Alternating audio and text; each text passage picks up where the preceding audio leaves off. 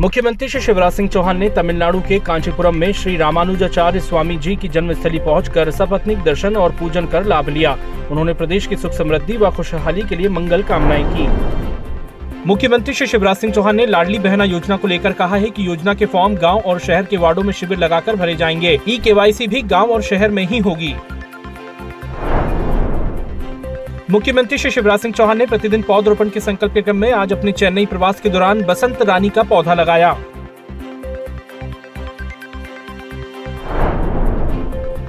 मंत्री श्री इंदर सिंह परमार ने शुजालपुर के केथालाय से धतूरिया निर्माणाधीन मार्ग का अवलोकन कर अधिकारियों को आवश्यक दिशा निर्देश दिए। राज्य मंत्री श्री रामकिशोर कावरे ने बालाघाट के आवल झीरी में लोगों से मुलाकात कर उनकी समस्याएँ सुनी और अधिकारियों को शीघ्र निराकरण के निर्देश दिए।